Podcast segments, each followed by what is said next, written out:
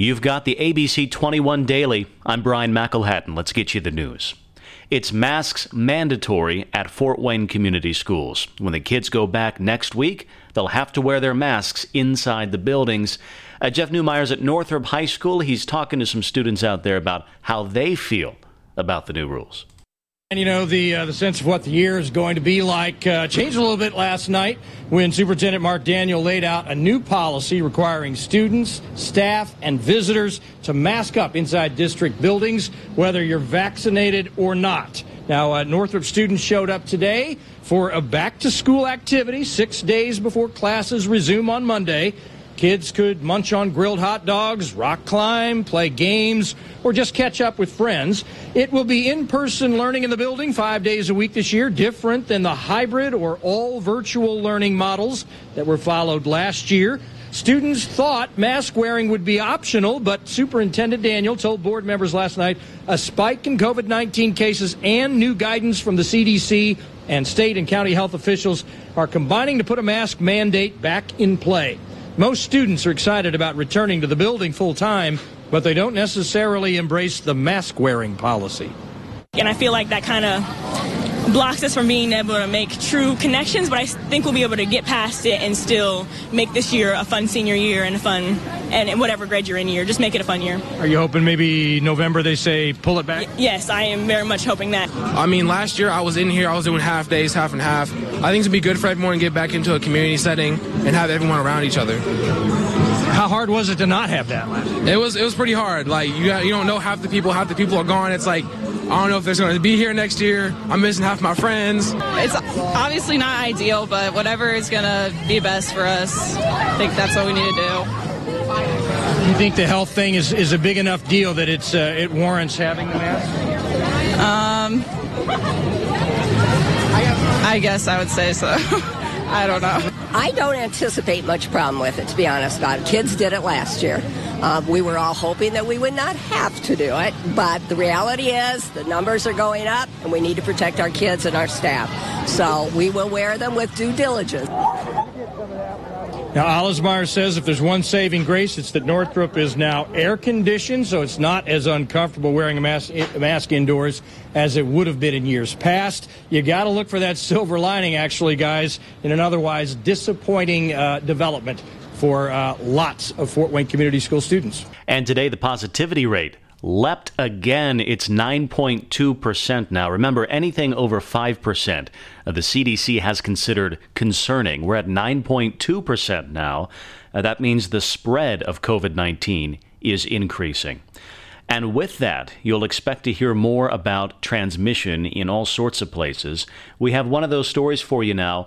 A bus driver with CityLink in Fort Wayne has tested positive for COVID 19, forcing other drivers to have to quarantine, and that's causing a ripple effect across the whole organization. Will it affect your bus route?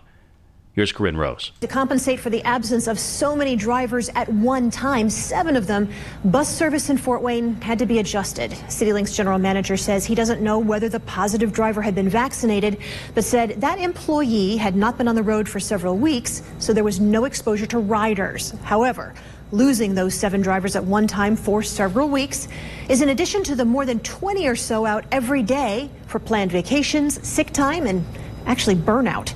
Now, Route 7 did not run today. That's Anthony via Oxford. And Route 8, Calhoun Tillman and Glenbrook Northrop, only ran once an hour instead of twice. Service on Route 4, Wells Ludwig Parkview, had already been reduced last month because of a driver shortage, although it still runs once an hour as well. We've been carrying around 5,000 passengers a day, so this is probably several hundred passenger trips that, you know, these are riders who will have to find an alternative. People are going to be prone to catching stuff like that if you're not taking the protocols that you need to take to um, try to avoid it. So um, that doesn't surprise me that, that he had COVID and six people was exposed to it. The federal government requires drivers and riders to wear masks at all times. CityLink is expected to announce more route plans on Wednesday. Now, if you have questions about your bus route or for other information, you can call CityLink's customer service line. That number is 260 432 45 46. Corinne, thanks. A former Bluffton police officer is facing a felony charge for allegations of sexual activity with a child. Though that longtime officer retired in 2013, he's remained involved in the city until now. Caitlin Kendall has that. 70 year old James Metler faces a count of vicarious sexual conduct with a minor, but that's not all. He's also charged with two misdemeanors, both for making an unlawful proposition.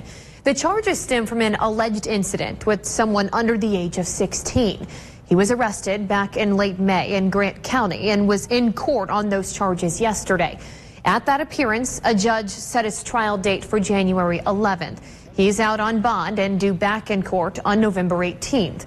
Metler was a sergeant and retired from the department back in 2013 after 29 years on the force. We've requested records with more information on his arrest. We also reached out to the Bluffton Police Department. They tell me after retirement, he has worked for the city of Bluffton in the police buildings as a code enforcement officer. That is until resigning last week. That was a civilian position, we should note. We are working to learn more on this case, and we'll bring you the very latest as soon as we have it. And you can read updates to those stories and fresh headlines 24 hours a day on our website, WPTA21.com. You can also download the ABC 21 News app, get the headlines in your pocket wherever you are. Thanks for listening to the ABC 21 Daily Podcast. I'm Brian McElhatton. I'll be back again tomorrow with more news. Hope to see you then.